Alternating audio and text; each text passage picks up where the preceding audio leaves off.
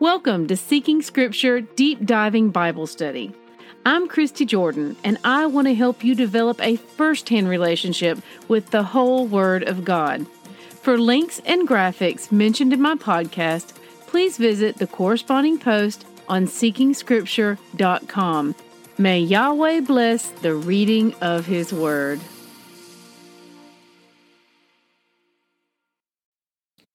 Good morning, siblings. Today's readings are Second Chronicles chapters 2 through 5. Rabbit Trails.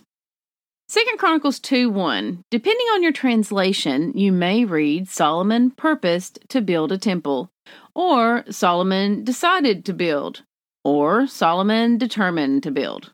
Either way, I think the meaning is the same. He set his mind to do this thing. He did not follow his heart, which is deceitful above all things and can change with the wind. See Jeremiah 17 9. And he did not base this decision on a whim. He set his mind to do this and went forward with his decision and determination, leading ahead of all else. Most of following the Father is purposing to do it, setting our minds upon Him and determining to follow His leading regardless. Know that within the regardless lies interference from places where you least expect it. Just remind yourself that you are following God, not people. You are seeking to please Him, not them. And Messiah is our example, not other people's ideas of Messiah. Our help, guidance, and wisdom comes from Yahweh. People who live by the book will always be at odds with people who don't want to be bothered to read it.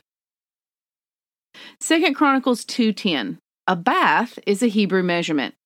As far as I can tell, each bath is about 22 liters. So this is about 440,000 liters of oil. Second Chronicles 4 6. This sea referred to here that was set aside for the priest to wash in held approximately 12,000 gallons of water, which is about what you'd think of when you imagine an above ground swimming pool at someone's house. Second Chronicles 4 7. Recall that when we see lampstand in the Bible, they are referencing what we know as menorahs. The menorah was designed by Yahweh himself for use in his temple. He gave us instructions on how to make them in Exodus 25 31. Now, modern day man made tradition has taught us to dismiss these things designed by Yahweh and replace them with symbols that appear nowhere in the biblical text.